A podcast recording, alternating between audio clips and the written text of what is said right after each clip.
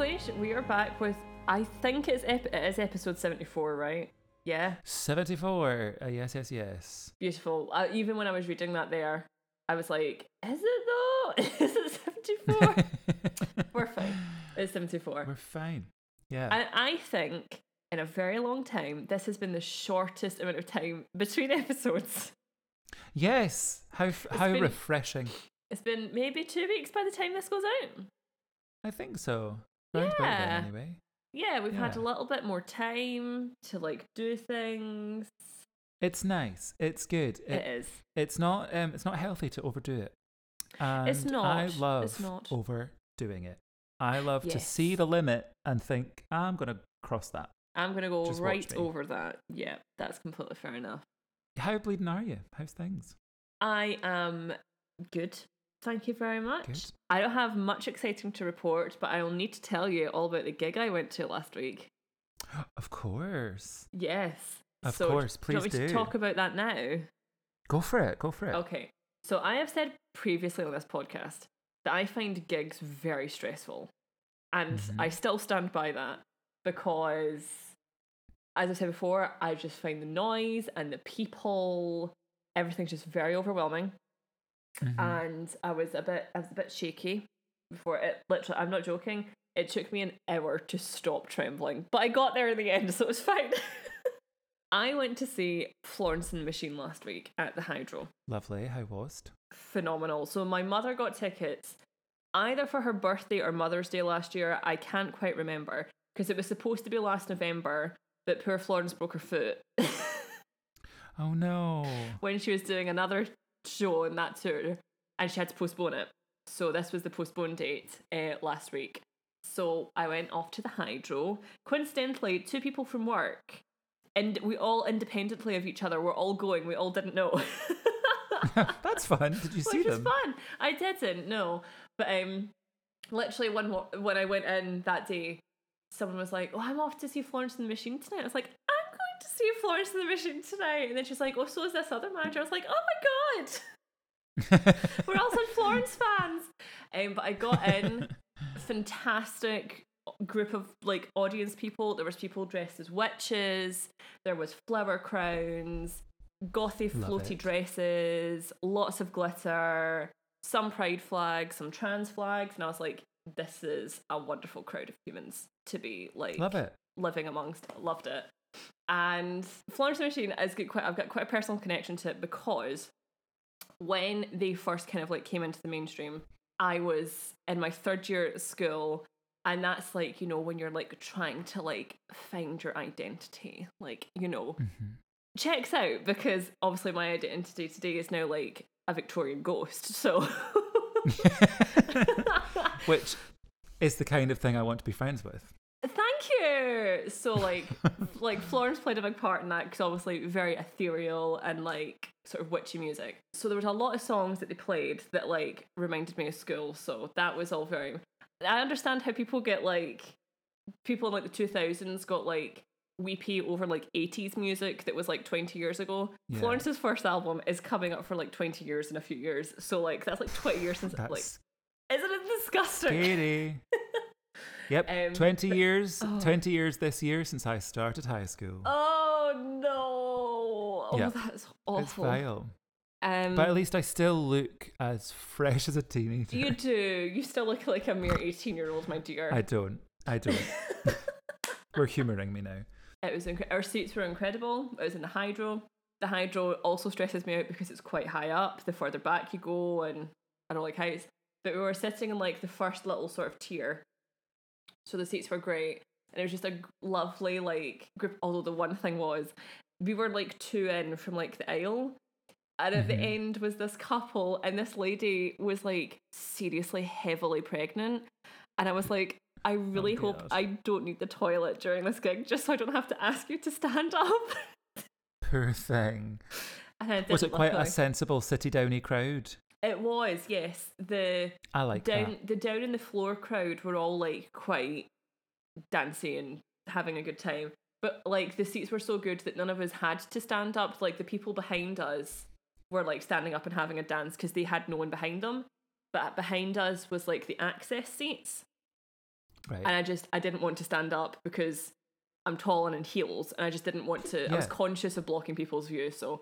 But I didn't feel Yeah, the, totally. like I didn't feel the need to. No one in our little section was really standing because we could see so clearly.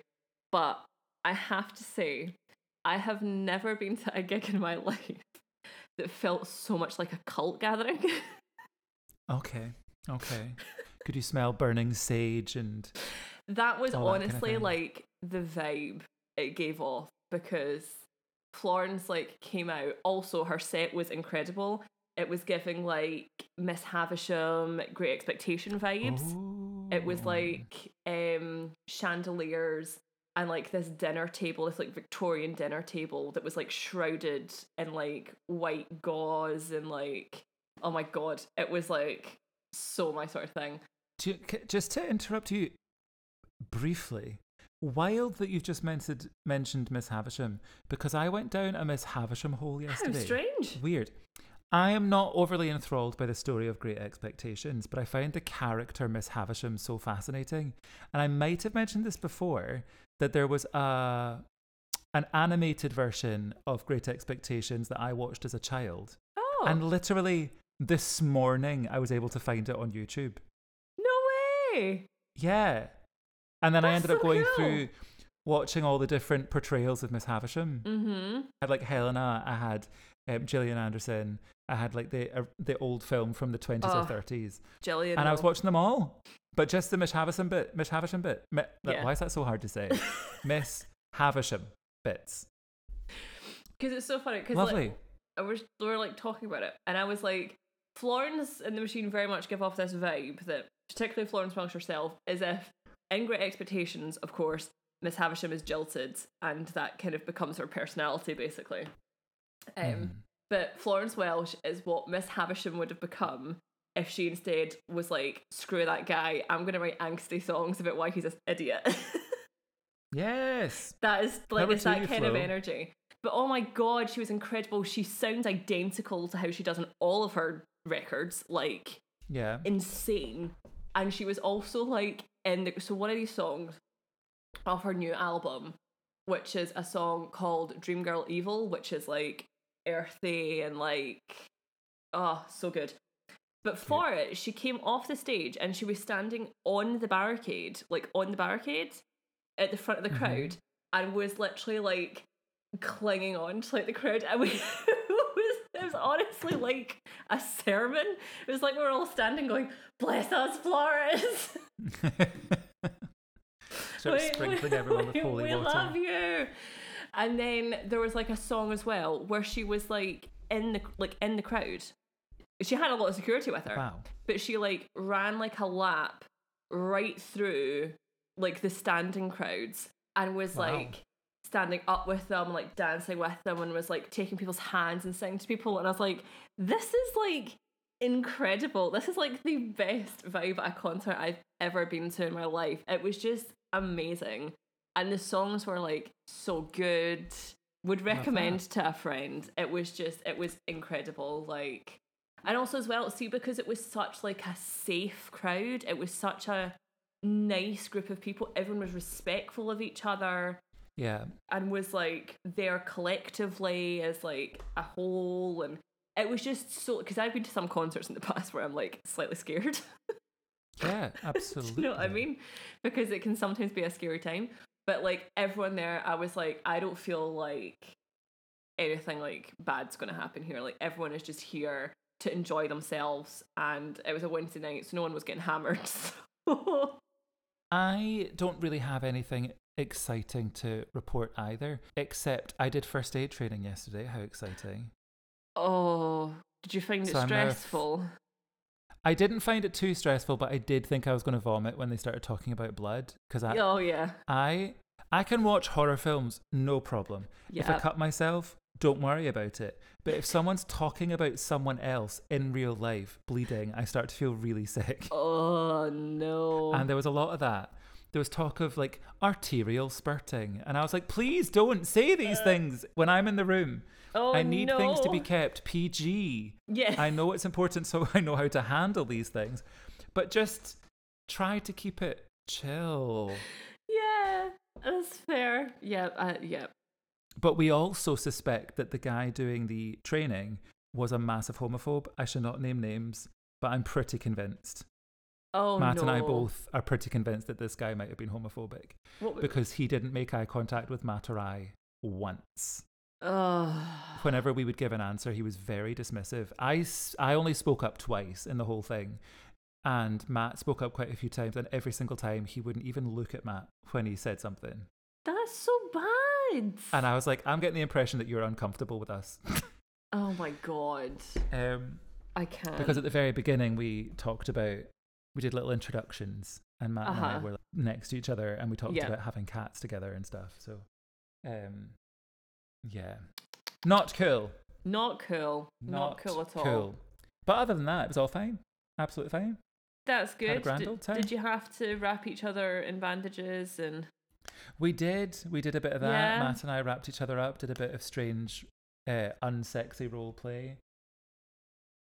Well, I feel like I'm a bit out of it because A, I'm not feeling particularly well. That and is B, what was meant to be like a two hour shift at work turned into being at work for five and a half hours. So my whole day has been knocked of, and I just don't know quite where I am. that's fair. I've It's no, I'm already nine with o'clock and that. it shouldn't be. It shouldn't be nine Yeah. o'clock. Do you have questions or will we just do story time? I do have a question for you. It's quite a philosophical Marvellous. question though. Are you up for Oh, philosophy? no. We'll find out. We'll find out.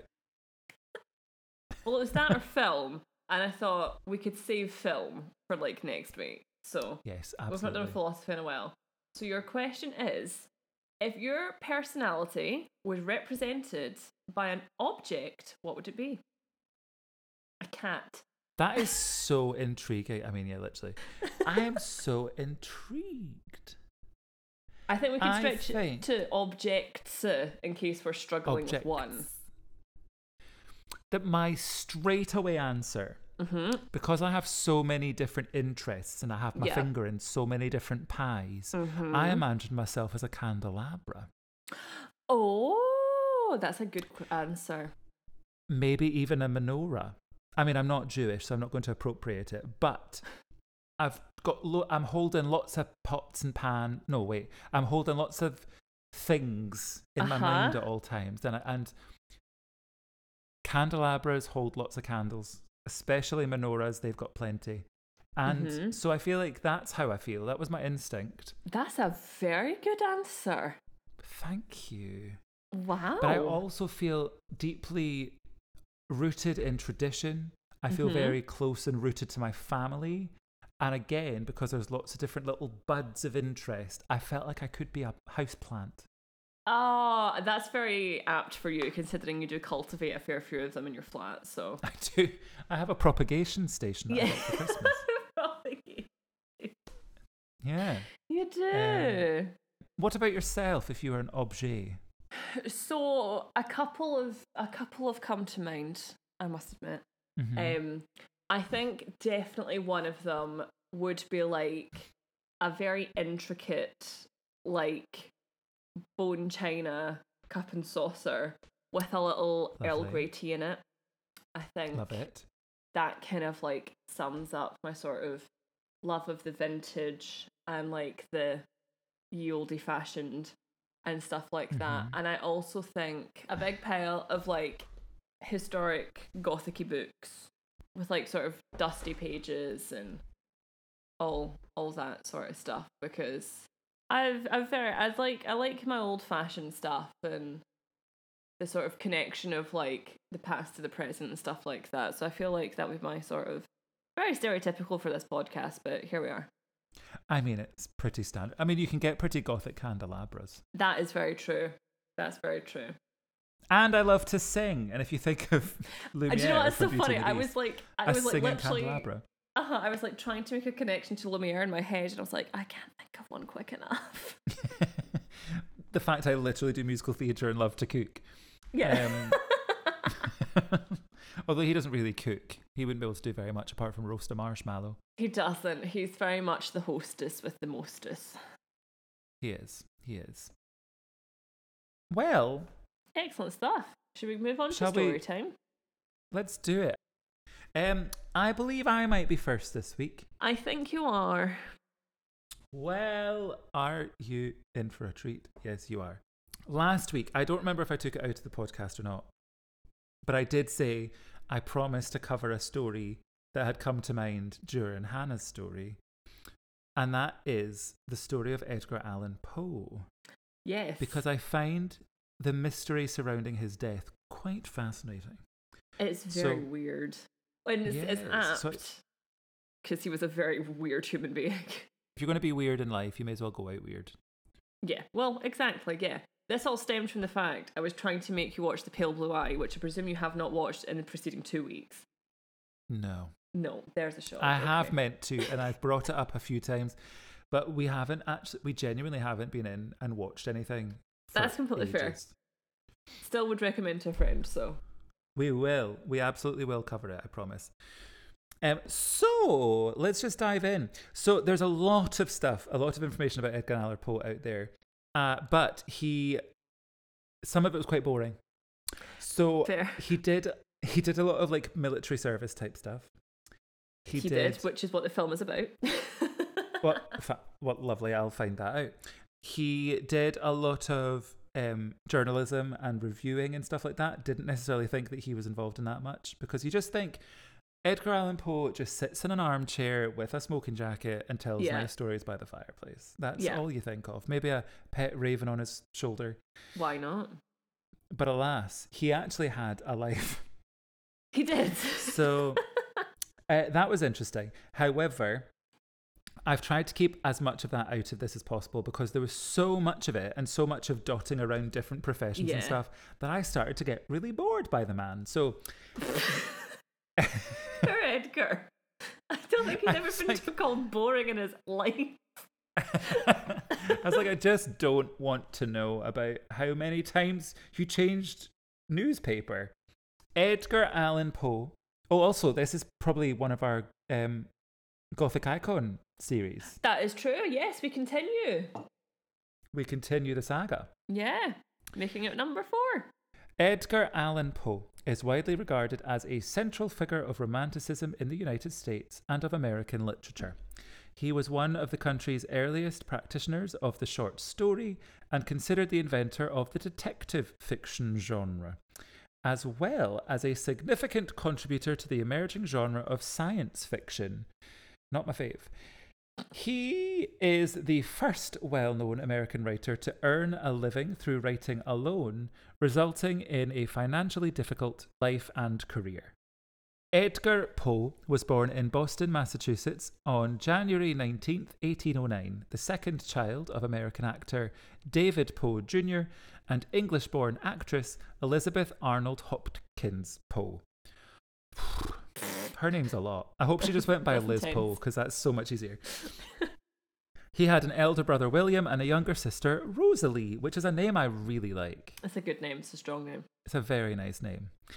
Their grandfather, David Poe, had emigrated from County Cavan in Ireland around 1750. His father abandoned the family in 1810, and his mother died a year later from consumption. Poe was then taken into the home of John Allan, a successful merchant in Richmond, Virginia, who dealt with a variety of goods, including cloth, wheat, tombstones, tobacco, and slaves. Mm. Eee. I found the Mm. tombstones interesting, found the slaves a little much. Yeah, no, thank you. People are not property. Mm-mm-mm.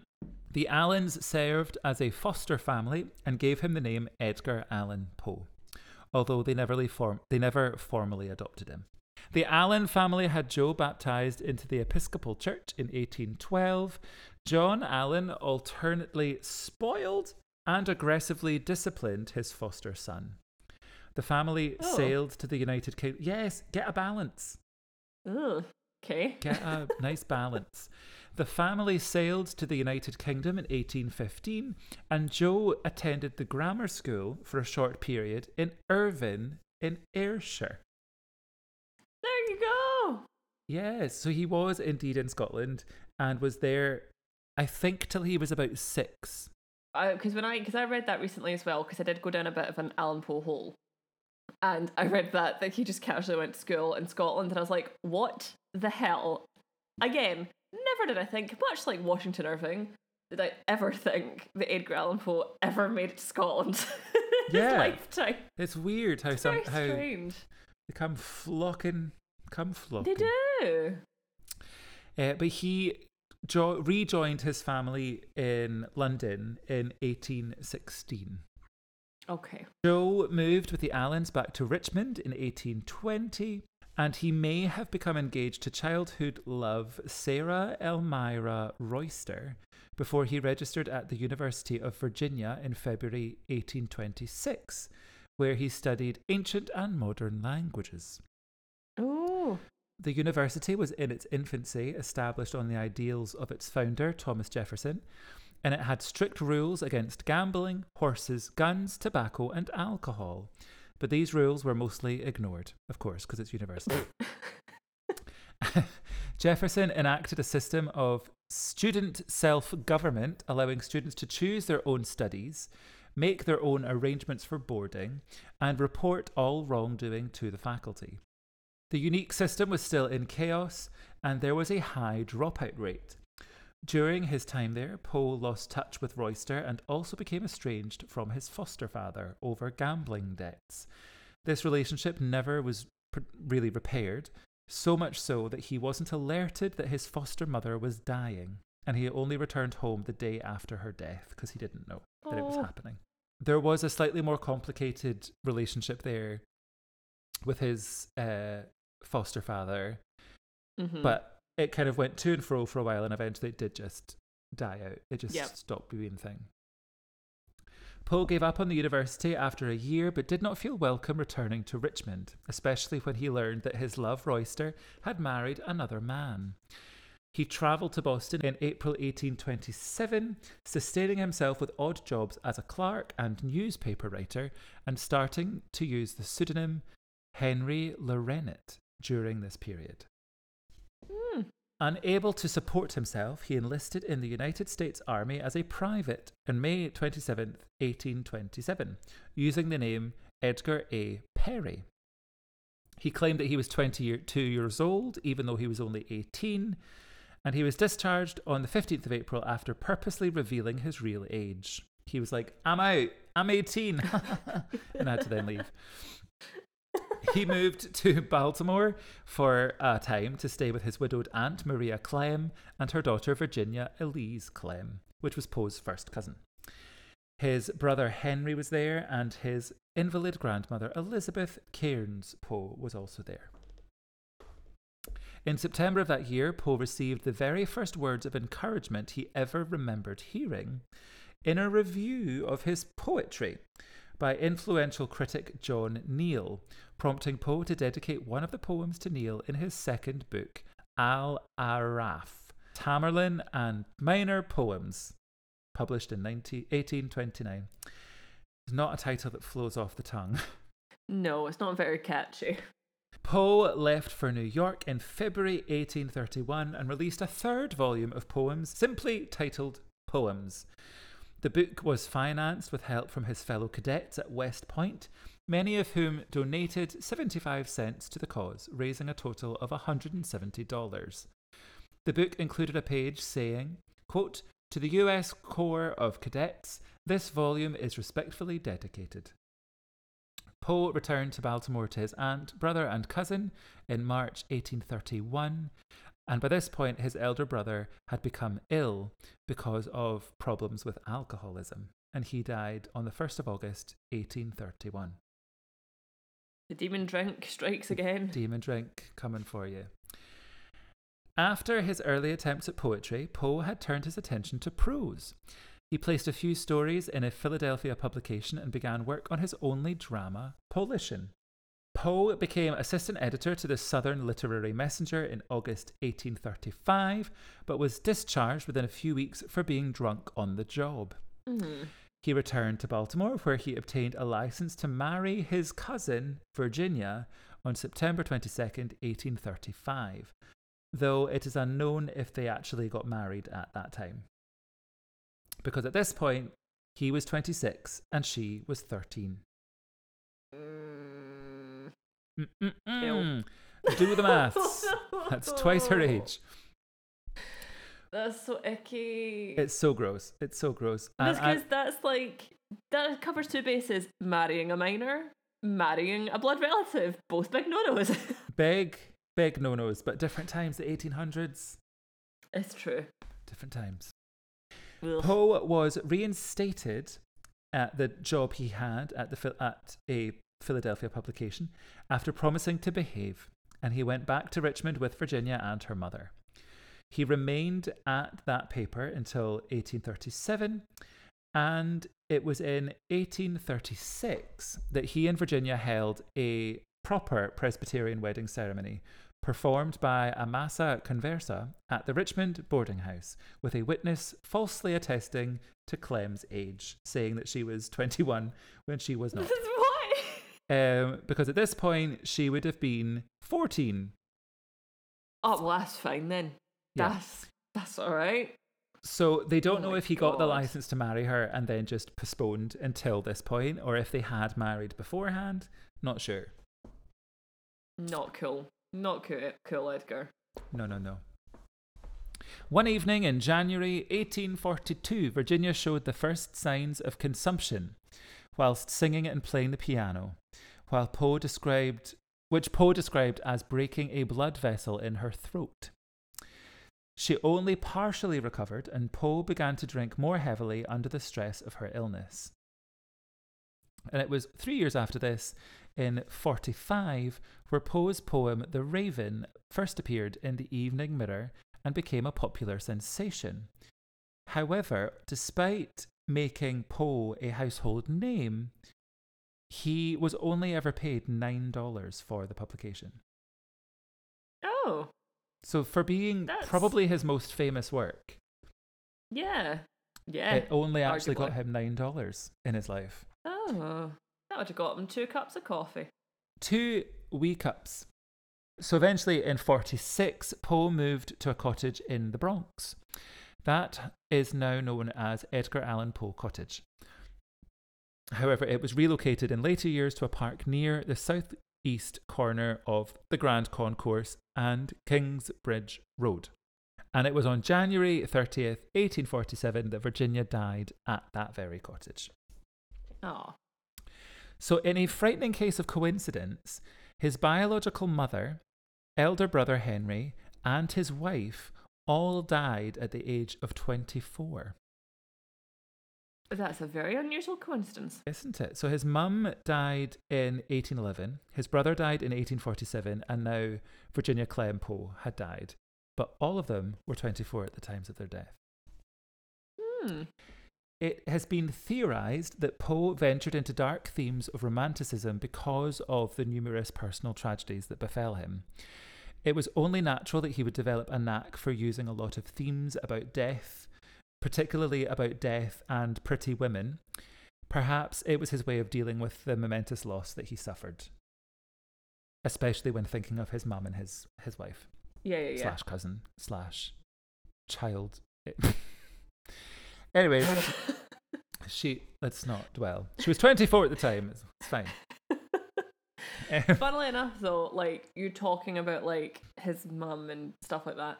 In the Pale Blue Eye, there is like a whole bit where he talks about that he believes he's still being like haunted by like his mother's spirit, and like his mother's spirit Oh. like talks to him and like kind of inspires him and tells him what to write and stuff like that. So I Ooh. I think, again, I think it's partially fictionalized, but I could easily believe that to be true. I think he was very like into his spirits and that sort of stuff.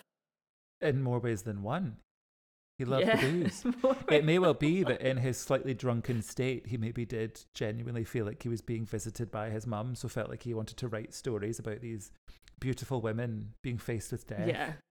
I think he was like one of these people that was always kind of sort of perpetually a bit tipsy. Yeah, I reckon he stank. Yeah. You know, like someone who just smells like stale booze. I think that's yeah, what he, he, smelled like a bar mat. He did. Not fun. Not fun. A No soggy fun. coaster. oh no. Oh, Edgar. Okay. Okay. So Poe's best known fiction works are, of course, Gothic horror. adhering to the genre's conventions to appeal to the public taste. His most recurring themes were things like death, uh, f- including its physical signs, the effects of com- decomposition, concerns of premature burial, the anima- reanimation of the dead, and of course, the process of mourning. Oh, a little light reading for all involved. Yeah, do you know what I mean? Keep it chill. Poe's work owes much of the concern of Romanticism with the occult and the satanic. It owes much also to his own feverish dreams, to which he applied a rare faculty of shaping plausible fabrics out of impalpable materials. So he'd be having these like spooky wooky dreams, probably high off his face or on Yeah. acid or something. And uh, he was able to make these stories out of these things that are kind of imperceivable. Ah. With an air of objectivity and spontaneity, his productions are closely dependent on his own powers of imagination and an elaborate writing technique. His keen and sound judgment as an appraiser of contemporary literature, his idealism and musical gift as a poet, his dramatic art as a storyteller, considerably considerably appreciated in his lifetime, secured him a prominent place among universally known men in the world. So he had so many strings to his bow that made him a fascinating person, but also a like a good, solid writer. Yeah. The outstanding fact in Poe's character is a strange duality. The wide divergence of contemporary judgments on the man seems almost to point to the coexistence of two persons within himself, much like a Gemini. Or, There you go. as Nadine Coyle would say, a Gemini. I thoroughly enjoy that. Have you seen that clip? I have. I love it. With those he loved, he was gentle and devoted, and to others who were the butt of his sharp criticism, found him irritable and self centered, and went so far to as to accuse him of lack of principle. It was, it has been asked, a double of the man rising from harrowing nightmares, or from the haggard inner visions of dark crimes, or from appalling graveyard fantasies that loomed in Poe's unstable being. That sentence made no sense, but whatever, staying in.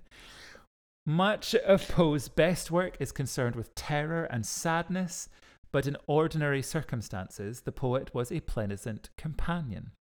He talked brilliantly, chiefly of literature, and read his own poetry and that of others in a voice of surpassing beauty.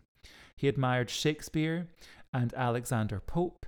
He had a sense of humour, apologizing once to a visitor for not keeping a pet raven, as one might expect. I mean, fair. Yes. So this is like reading this bit. I was like, wait, he had a personality beyond being spooky wooky because it's kind of funny. You just don't think of him as a. He himself feels like a character. You, you just look like you look at right Poe. Sorry, mate, but he was a weird looking human, but he looked weird. He did. So looking at him, you're like, well, you look like a character from a gothic horror. film." He absolutely sorry. does. You look like one. If someone had said to me, "Oh no, he wrote farces," I was like, "Did he though? Was he really into farce? Was he? Did he though? Did he really like jolly, jolly little comedies?" You look at him and you're going, "Oh, you definitely wrote about death half the time." So A hundred fair. But so much so that it gave him big bags under his eyes. that is true, and he really needed to run a comb through his hair. Yeah, he was quite messy. But it's the drink. He had an unsteady It's the drink. It's the That's it. drink. As a critic, Poe laid great stress upon correctness of language, meter, and structure. He formulated rules for the short story in which he sought the ancient unities, i.e., the short story should relate a complete action and take place within one day in one place. Poe, admi- I never really thought of that before. That for a concise, a good, concise short story, it should really be Uh huh. Confined Yeah. by time and space. Never really thought of it. But then I don't write short stories, so never had to think about it. Poe admired originality, often in work very different from his own, and was sometimes an unexpectedly generous critic of decidedly minor writers. Beyond horror, Poe did write satires, humour tales, Oh, and okay. hoaxes. For comic effect, he used irony and ludicrous extravagance, often in an attempt to liberate the reader from cultural conformity. And here's a word I was dreading Metzengerstein is the first story that Poe is known to have published and his first foray into horror. But it was originally intended as a burlesque satirizing, satirize, satirizing the popular genre. Poe wrote much of his work using themes aimed specifically at mar- mass market tastes. And it worked because he's still sticking about. Exactly.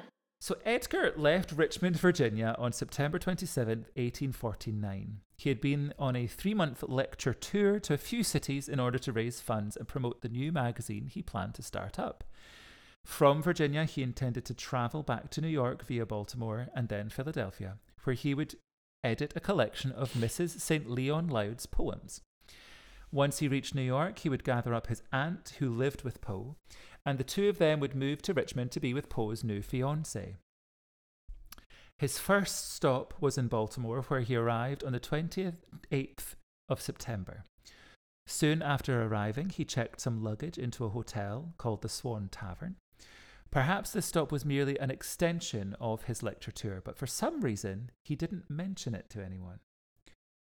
If he was leaving on a Philadelphia train soon after he arrived in Baltimore, i.e., he wasn't spending the night or any significant amount of time there, then why did he check in his luggage?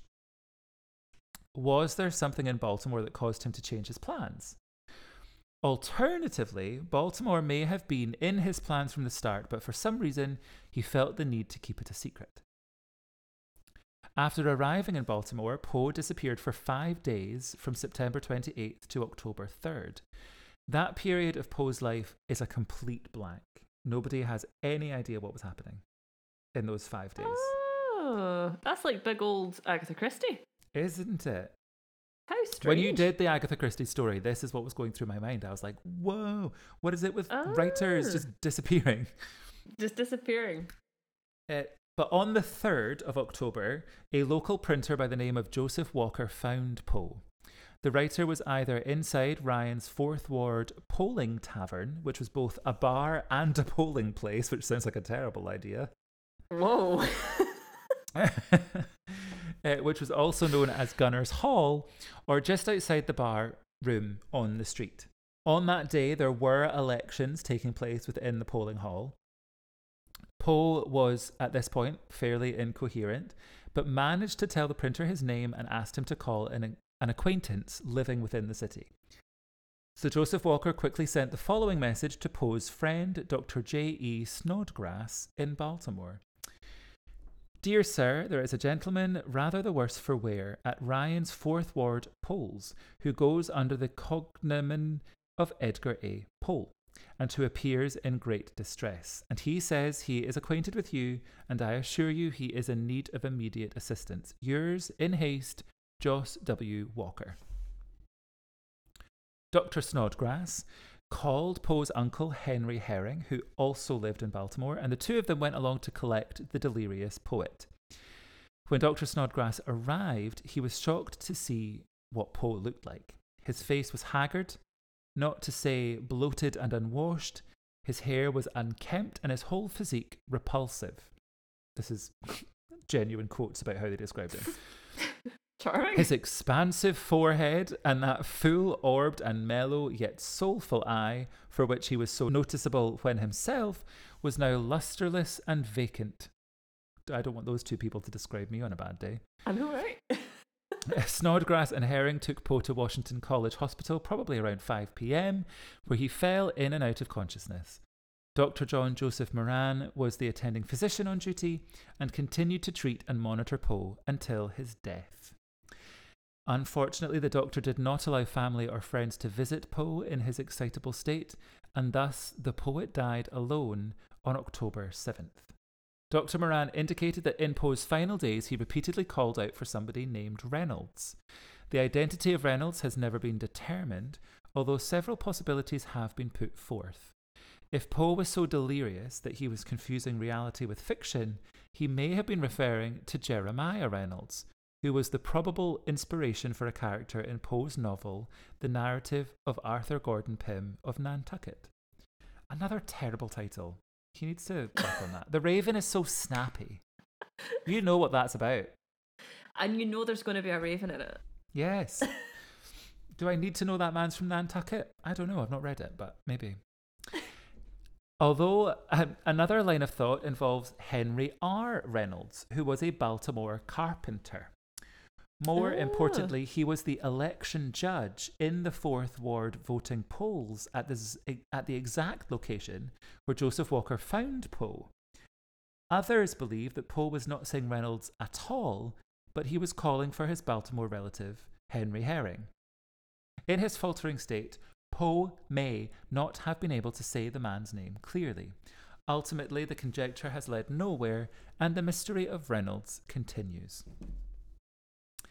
In 1875, 26 years after the death of Edgar Allan Poe, Dr. Moran wrote an article for the New York Herald called Official Memoranda of the Death of Edgar A. Poe. Poe, said Poe. In it, he claimed that Poe's last words were, quote, The arched heavens encompass me, and God has his decree legibly written upon the frontlets of every created human being and demons incarnate. Their goal will be the seething waves of blank despair. Many people doubt Moran's credibility as there are countless inconsistencies in that article. Also, Poe was supposedly barely lucid. Yeah, that's quite a lot of words. Quite floaty, quite f- floaty, hoity toity, but Yeah. yeah, I doubt it. He probably just said, Ugh, I feel rotten, and then Yeah. At Poe's funeral the very next day, the crowd was sparse. There were members of the Herring family and a cousin of Poe's late wife, Virginia. He was buried at Baltimore's Westminster Hall and Burying Ground, and in October 1875, Poe was reburied in a more prominent spot with a monument over his grave. The few details about his death have left more questions than answers. Many people speculate that he was a victim of cooping. Baltimore was known as Mob Town because of the murders and intimidation tactics various gangs would use during election time. Quote For days before an election, honest gentlemen as well as unfortunate wretches, many of them immigrants, would be abducted by the gangs and transported to cellars or sheds known as coops, where they would be held under conditions described by one victim as disgusting and horrible in the extreme. Sometimes forced to drink large quantities of whiskey, the hapless captives were invariably robbed and beaten before being transported to the polls in small groups to vote and vote again. Captors may have changed the clothes of their victims so that election officials were less likely to detect the same man voting more than once, and this might explain how Poe met his end. Although a Baltimore journalist wrote the following day that the elections passed off quite harmoniously, and there was no disturbance at the polls anywhere. The police docket had indicated a dull day of business as well. The local gangs held immense power in the city, and naturally, few people spoke out against the mob. So, actually, who knows? Who knows? Others believe Poe may have been physically beaten by street ruffians or even brothers of Poe's fiancée. They may not have wanted their sisters to become involved with an alcoholic pauper. This theory does not, however, explain the disappearance of his clothes. It was well known that Poe had a problem with alcohol. Very little of it got him absolutely bloated off his face. Despite his recent pledge to swear off liquor at this point in time, it is possible that Poe may have taken to drinking again. Some people wonder if he could have swapped his formal clothes for money and used and uh, and got cheap second-hand clothes as well. Yeah. Recent experiments on samples of Poe's hair indicate that he probably was not drinking alcohol at the time of his death. Additionally, Dr. Moran stated that Poe was not drunk when they admitted the ill man. Hmm. An overdose of drugs can most likely be ruled out. Thomas Dunn English, a politician, knew Poe and stated that had Poe the opium, ha- opium habit when I knew him, I should both, as a physician and a man of observation, have discovered it during his frequent visits to my rooms, my visits to his house, or our meetings elsewhere. I saw no signs of it and believe the charge to be a baseless slander. A fairly recent theory states that Poe may have had an aggressive brain tumour that caused hallucinations and delirium. Other scholars have posited medical causes of death such as influenza, suicide, hypoglycemia, diabetes, syphilis, epilepsy, or even rabies. But really, oh. it may forever just be a mystery. Who knows? yes. Immediately after Poe's death, his literary rival Rufus Wilmot Griswold wrote a slanted high profile obituary under a pseudonym filled with falsehoods that cast Poe as a lunatic. The long obituary appeared in the New York Tribune, signed Ludwig, on the day that Poe was buried. It was soon further published throughout America. The piece began, quote, Edgar Allan Poe is dead. He died in Baltimore the day before yesterday. This announcement will startle many, but few will be grieved by it. Ludwig. That's like when Bette Davis was phoned for a quote regarding Joan Crawford's death. Yes, yes. I mean, she was brutal. And was like, what was it? It was like, oh, I can't remember what it is. Um, bear with, I can't remember either. Oh, she said, You should never say bad things about the dead, only good. Joan Crawford is dead. Good. is that same kind of energy? yeah, it is. It is. Because she was brutal. So eventually, Ludwig was identified as Griswold, an editor, critic, and anthologist who had borne a grudge against Poe since 1842. Griswold somehow became Poe's literary executor and attempted to destroy his enemy's reputation after his death. Griswold also wrote a biographical article of Poe called Memoir of the Author, which he included in an 1850 volume of the collected works. There, he depicted Poe as a depraved, drunken, drug addled madman and included Poe's letters as evidence. Many of his claims were either lies or distortions, and Griswold's book was denounced by those who knew Poe well, including John Neal, who published an article defending Poe and attacking Griswold as a Rhadamanthus. A Rhadamanthus is the son of Zeus and Europa, the brother of Minos, who, as a ruler and judge in the underworld, was renowned for his justice. oh, There you are. there you go. Griswold's book was nevertheless a popularly accepted biographical source. This was in part because it was the only full biography available and was widely reprinted, and in part because readers thrilled at the thought of reading works by an evil man. Letters that Griswold presented as proof were later revealed as forgeries. So I wonder if the perception we have of Poe of being a bit out there and a bit Yeah. cookie and stuff is actually largely because of that one biography It's possible. That he's maybe been spoken about in such a way for such a long time that it's become true. Yeah, because I think also as well, like what you're talking, there's not much because he wasn't as prolific in his own time as he is now. There wasn't much contemporary writings about him as a person, Yeah. like, and from his writing alone, and I know you can like go into like separating the art from the author and all that kind of stuff, but from his writing alone, you're it check like you go, he was weird. Checks out. Yeah, Have you seen totally, what he totally. It just seems appropriate that he was a cookie cat. yeah, absolutely.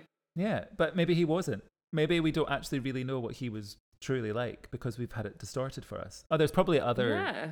other accounts from other people saying that he was a bit of a cookie cat, but um I mean his photo still makes him look like an oddball, but Yeah.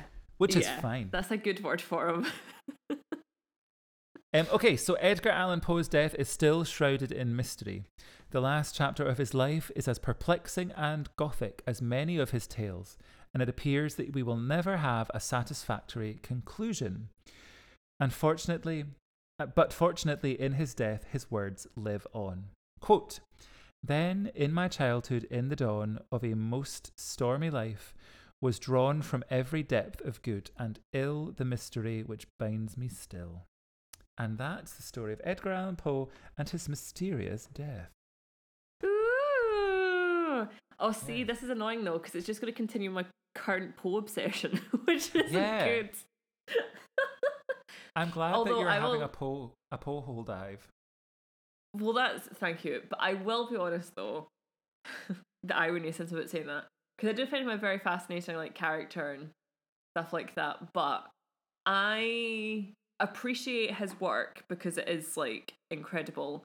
Not that I don't like his work, but I wouldn't go to his work like Yeah. as first choice because I actually do find it really disturbing. Yeah. I, haven't do, read an like- awful lot of his stuff, to be honest. I've Yeah. read The Raven and Mhm. a couple of others, I think, but not many. some of his like stuff is genuinely really quite disturb like disturbing stuff like it's it's pretty deep and even some of it's a bit too like a bit too much for me Yeah. um because i i always remember as a child uh we were watching some documentary on the tv about horror cinema because of course we were and um, I remember they were talking about an adaptation of The Pit and the Pendulum, which is a Poe story, yeah. I'm sure. And that scared the absolute bejesus out of me. Like, that alone. It's just, yeah, some of it's pretty intense. Like, I quite like The Fall of the House of Usher, quite like that one. Apparently, that's getting a new adaptation soon. Well, was that not Mike Flanagan? I think so, maybe. Yeah, so like I find that quite interesting, but yeah, some some of his stuff is really very dark, and I'm like, mm, I'll pass on on that. Thank you. Um, because yeah, he he had quite a twisted a twisted mind, but but yeah, it's just, it is very fitting that Poe went out of this world as he kind of lived in it, like Yeah, with a wee bit of mystery and a wee bit he of spoke about. Yeah. darkness. Yeah. Um but yeah, it's very intriguing. So well done in hold, holding out your promise. Thank you. I never, I try not to let people down. There you go. So your next your next job is to watch the film on Netflix so we can then talk about that. There you I go. absolutely will.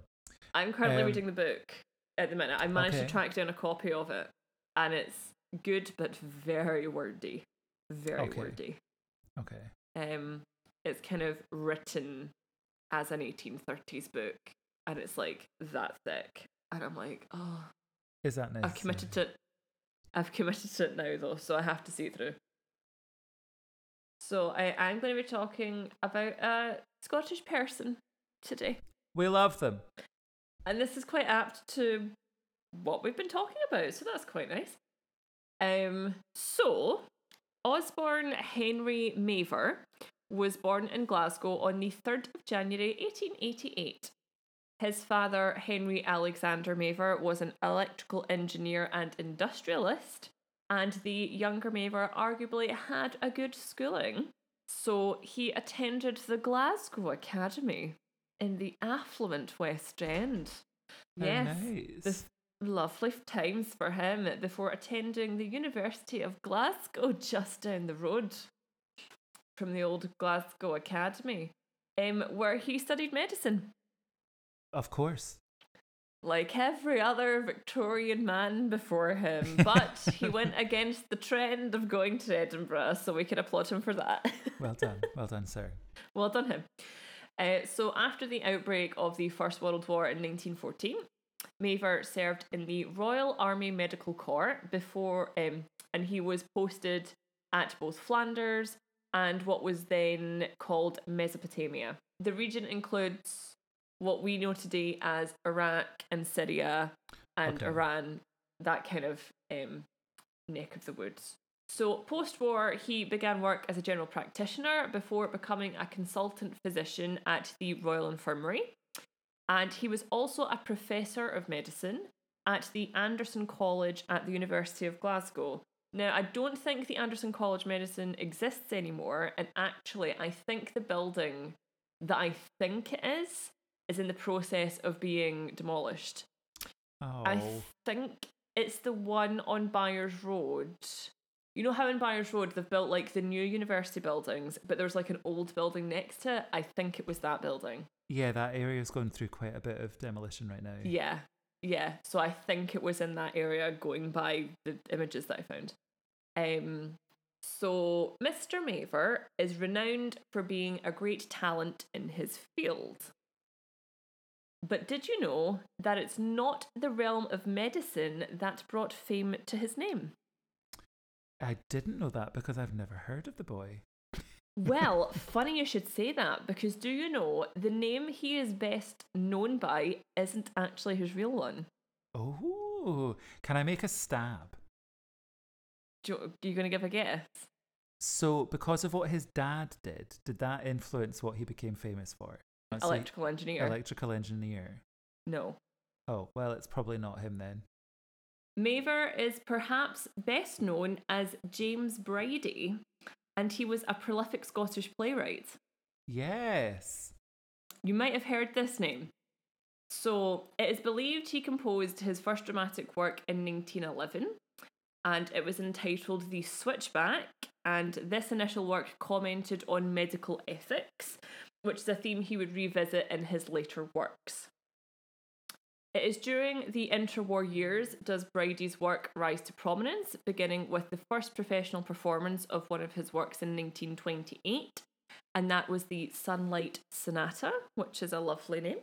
And 1931 sees the performance of his play The Anatomist, which was a comic play uh, commenting once again on the ethical minefield that is medical practice. And it actually used the crimes of Burke and Hare to do so. Who better to use than the There boys you down the go. road? there you go. So just a classic wee comedy about Burke and Hare there, you know, because that's really cheery stuff. If you can't laugh, you'll cry. Well, that's true. Um, so Bridie would also adapt tales from the Bible, giving them contemporary readings. And plays of this nature included Tobias and the Angel and Jonah and the Whale. Yawn fest. Less interesting than the Burke and Hare stuff, you know. I agree. Although whales are good. I do like a whale. Would you like whales? Uh, so Bridie's plays were noted for their sharp wit and societal observation, but he could also turn his hand to far more sinister themes, challenging his audiences to think philosophically and to make peace with his presented unresolved endings. So he did very much kind of like challenge the kind of playwriting norm. Yeah, he had a wee cliffhanger. I do enjoy a cliffhanger. Yeah. Exactly. So Bridie also saw some of Britain's greatest acting talent perform his works.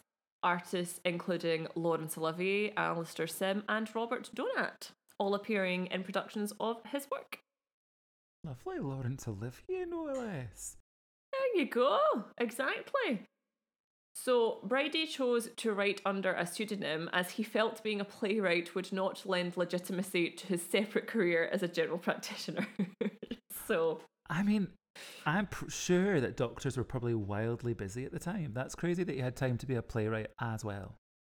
Exactly, yeah. That was literally he. So he had like just this play whole playwriting thing going on as like a side gig, and was like still being a GP on the daily, but wouldn't tell anyone because they thought, well, if they, because he's like, oh well, if I say that I write theatre, they're not going to take me seriously as a doctor. So, but despite reportedly almost taking a decade to gain his degree in medicine, I was reading a little bio about Bridie on um, the Glasgow Uni website, and he failed a few classes a couple of times, so it took him a little longer to get his medical degree. Um, but he instead turned his back on the GP life, and he instead devoted his time entirely to Scottish theatre. So he made the leap that all artists do when I mean, going to take their career It's the seriously. same story as me almost. There you go. Um, so the writer also found himself uh, writing for the camera in the 1940s, as he worked with horror and suspense cinema icon Alfred Hitchcock. Oh, nice. Yeah. So he aided in the writing of films under Capricorn, uh, which was released in 1949, and Stage Fright in 1950. Uh, the latter film was also co authored with Hitchcock's wife and noted collaborator Alma Reville, who was a cinema icon in her own right. What a gal. She was badass. We love you, Alma. Hmm. She was like in- pretty incredible uh, in her in her own way. So um, might talk about her one day. You never know. so it also became something of a family affair. This connection with Scottish theatre, as his son Ronald was a playwright, as well as drama critic for The Scotsman, director of the Scottish Arts Council, and deputy chairman of the Edinburgh Festival. So, the family all, all got involved. Bridie's greatest legacy to the city, however, and in the world of Scottish theatre, was a rather unassuming building near the banks of the River Clyde.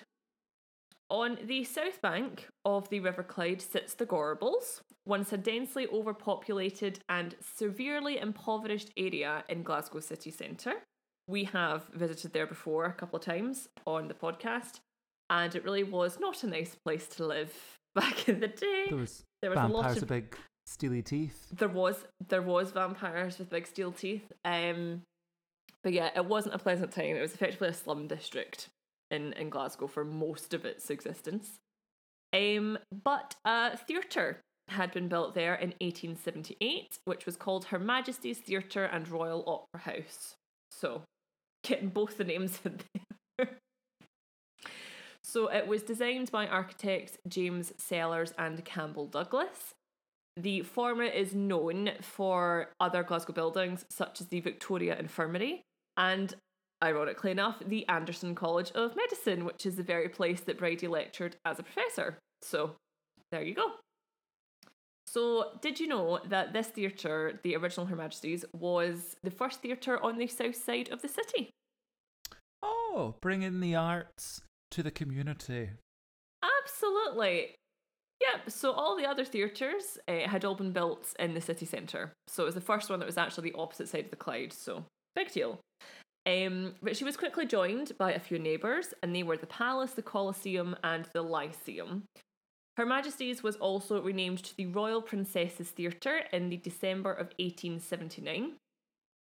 Architects Sellers and Douglas were contemporaries of Alexander Creek, Greek Thomson, who is an eminent Scottish architect known for his use of techniques as seen in the ancient buildings of Greece and Egypt. So, lots of straight lines, lots of columns, that sort of thing. The royal princess held two and a half thousand patrons, so it was big, um, and was famed for her pillared facade, each topped with a statue. So these six figures were William Shakespeare, Robert Burns, and the Four Muses. Love that. Yeah. It's in the early 20th in its early 20th century life, the company that was housed at the Royal Princesses would call the Gorbal based theatre their home before taking their productions out to other venues around Scotland. So this is when we're kind of getting into our rep touring rep theatre.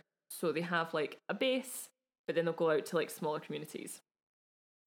It was in 1944 did manager Henry McKelvey announce his intention to retire, so the Royal Princess would need a new resident company. The lease to the theatre was offered to the newly formed Citizens Company. Their home was the Athenaeum Theatre on Buchanan Street, which is now Glasgow's Hard Rock Cafe. It's a very pretty Hard Rock Cafe. I've never it been has- in. You've never been in? No. Oh, it's so cool, and you can tell it was a theatre. Like they've Oh, can you? kept quite a lot of the original oh, like Oh, nice. stuff. You can get a vague idea of like how it how it looked. So the founding of the Citizens Theatre Company had been led by Bridie and Dr. Tom Honeyman.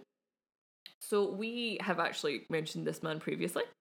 Uh, we previously explored Honeyman's dealings with surrealist painter Salvador Dali and his procuring of the work Christ of St. John on the Cross, which was not that very many episodes ago because we haven't done a lot in that time. So it was recorded a long time ago, but it's not that many far back if you're looking for Yeah. it. So, their intention was to provide live theatre for the citizens of Glasgow, taking its name from a tenet in the Glasgow Repertory Theatre's 1909 manifesto, and I quote The Repertory Theatre is Glasgow's own theatre. It is a citizens' theatre in the fullest sense of the term. Established to make Glasgow independent from London for its dramatic supplies, it produces plays which the Glasgow playgoers would otherwise not have the opportunity of seeing. So the Royal Princesses Theatre opened as Glasgow's Citizens Theatre on the 11th of September 1945. Lovely. I love There that you- theatre. Gosh, she is a good one. So, writers that featured in the Citizens' first rep included Bridie himself, J.B. Priestley of Inspector Calls fame. Yes. Yep. Peter Ustinov, who is also best known for being Poirot in some films. Yes. uh, Robert McLellan, and a wee guy called J.M. Barrie. Big JM. I love him. Big J.M. he appeared in the first season as well, so there you go. Love that. So, until recent years, the Citizens Theatre has always been a rather unassuming building at a time swamped by the dizzying heights of tenement and high rise blocks. Scottish set designer Bunny Christie described the theatre as, quote, sitting on its own, surrounded by potholes and puddles. Everything else seemed to have been pulled down. Now, I will get to this, but the Citizens Theatre is undergoing redevelopment at the minute. But until then, you could easily go past it and have no clue what it was because it is literally it was joined on to what I believe is the, like the Procurator Fiscal's office in the Gorbals. So It always felt like a weird. weird spot. it's a very it's literally in a it's just in a weird literally in the middle of a suburb like it's Yeah. bizarre it's so strange so the victorian auditorium has been painstakingly retained from its initial life did you know some fun facts it is the last theatre in glasgow to retain its victorian mechanism substage Oh, that's cool. yeah and the victorian paint frame is actually still utilised to paint stage cloths on Love that. yeah If it's not So broken, in- don't replace it. Don't fix it, exactly. So, um, in 1977, in the light of neighbouring demolition work, the citizens' staff themselves arranged a stay of execution in order to rescue much of the Victorian works and parts of the theatre, including the six statues that sat atop the columns outside the theatre. So, the theatre's most recent foyer, which was designed in 1989, perhaps had some of the theatre's most iconic images including the former facade statues, which were just chilling in the middle of the theatre bar.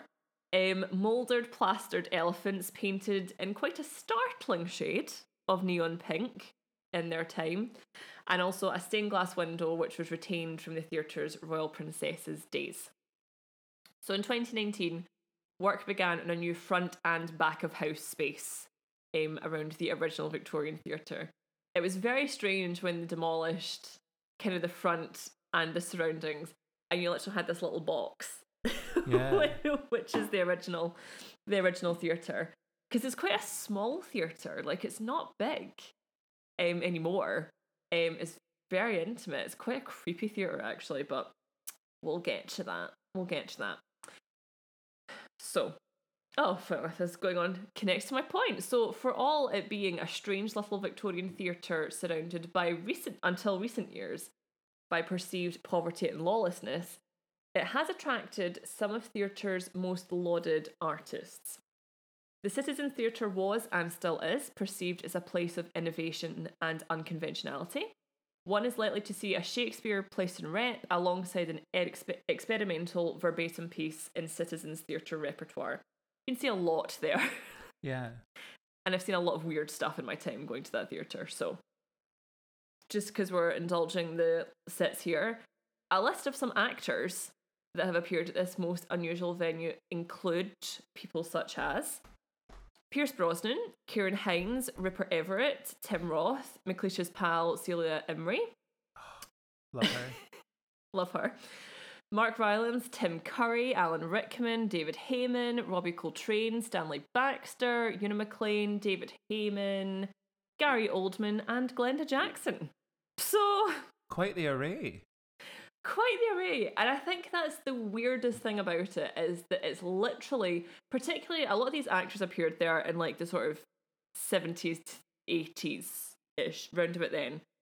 And like the Gorbals was still pretty not nice in the 70s and 80s. Like it was still okay, it wasn't a slum district, but you had all your high rises. It was still like a place that was like perceived to have like lawlessness and gang culture and it just it wasn't good. and in the middle of it, you have got like this literally world renowned theatre where these actors who were like incredible in their own field were tripping over each other to try and work with the Citizens Theatre Company. And it's just, it's very weird. it's just so, it's just, it's just strange. A resplendent Victorian theatre is not without the odd ghost story or two. course. That's why Of course. That's why we go to these places. So, a staff member has said that whilst trapped in the upper circle during a blackout, they were led to safety by following the distinctive figure of a monk. What's he doing there? Not entirely sure what the monk was doing there, but we shall not question it. Stanley Um, Baxter yeah. in costume. Yeah. so there have also been sightings of a white lady dressed in Victorian costume that is said to move between the dress circle bar and the circle studio dressing rooms. So if you're on the upper floor, look out for her. Okay. Um, during the 1970s, patrons were said to have inquired about the costumed actor that sat in the balcony and stared at them during the performance. So Lovely. bit bit weird. And then there is dressing room seven, which is said to be haunted by its past inhabitants. Yeah. And should you find yourself in the upper circle, you may find yourself visited by the ghost of a strawberry seller girl who is actually said to be the most cited of the resident citizens' ghosts. Was that what they did before ice cream? Possibly, possibly. You know the Victorians, they they were into a lot of weird stuff, so Just ripe strawberries, ripe. Bit of that. Yeah, pretty much. Um, so Bridie died of a stroke on the 29th of January 1951 in Edinburgh, and he was buried in Glasgow's Western Necropolis. So, although his major legacy is arguably establishing of the Citizens Theatre and her resident company, his contributions went further than that. So, Bridie was actually the first chairman of the Scottish Arts Council, and he was also one of the key players in establishing the Edinburgh Festival. So, he did a lot for the sort of Scottish art scene. And in 1950, Bridie founded the Glasgow College of Dramatic Art, and the institution became part of what is known today as the Royal Conservatoire of Scotland. Ah, nice. Yeah. So, um, Bridie effectively kind of sort of founded a department of the Conservatoire. And Glasgow University students today can still visit the Bridie Library, which is housed within the Glasgow University Union. So not only does it honour his talent with the written word, but it also harks back to his student days himself at the ancient institution. And that is a story of Dr. Osborne Henry Mavor and Glasgow Citizens Theatre. Love that. It's funny because at the sits, like those statues that would be in the foyer when you went in, I always thoroughly enjoyed them. Didn't realize that they were part of an original facade. Yeah, above. so they were. They were That's cool. Yeah. Yeah, so they were part of the Royal Princesses um, right up until like into the mid 20th century. And it was, it was like surrounding demolition work that the sets were like, we need to save what we can before they before they build the their new foyer. So that is why, because it was always, I think that was one of the quirky things about the Citizens Theatre is it was just it was you didn't you didn't realize you were walking into a theater it was it just the sets has been under redevelopment for uh, since about what 2019 maybe i yeah, think it it feels stopped like a long time. it's been a long time and it's just been pushed back and pushed back obviously pandemic hit etc but it does feel like it's been such a long time since the the theater's actually been open The last thing I saw there was that Macbeth production. And then the other thing, I'm trying to remember what the name of it is. It's like Miss Miss something something and it's about a upper class woman who's in the kitchen having chat with the slightly lower class man. miss julie Miss Julie. And I saw Yeah. that and it was the gal that fancied Benedict Cumberbatch and Sherlock. oh yeah i know who you're talking about Um, ah.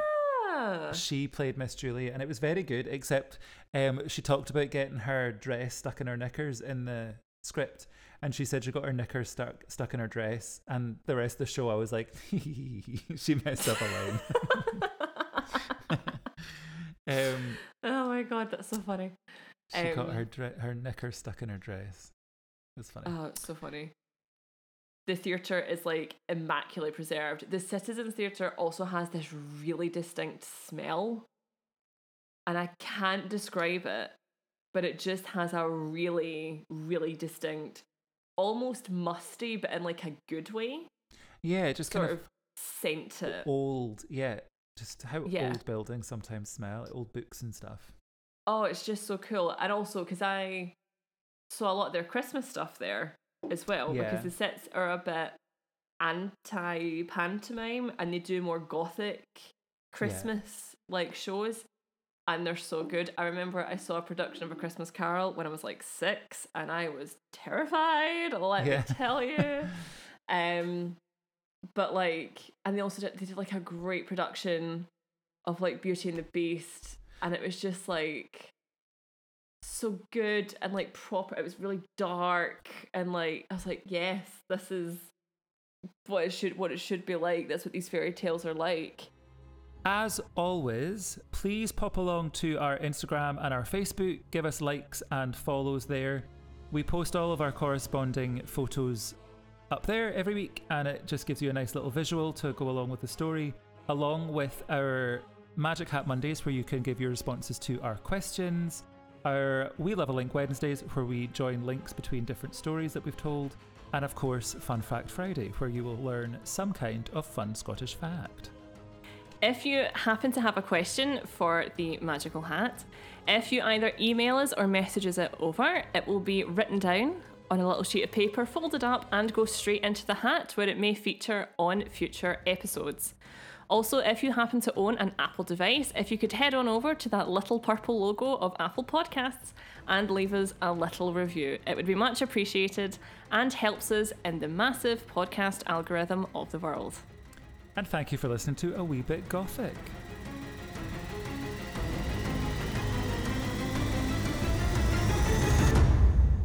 Was that gothic? A wee bit.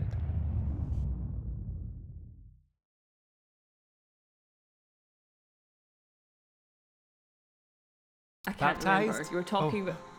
Uh, yes.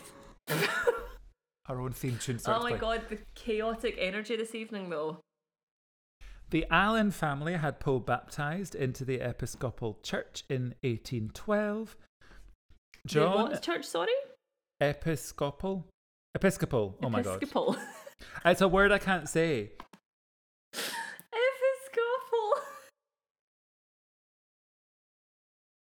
Trixie why Trixie is currently looking like she's seen a ghost. Oh my god, she does. Look at. Oh my god, that is an intense staring going on there.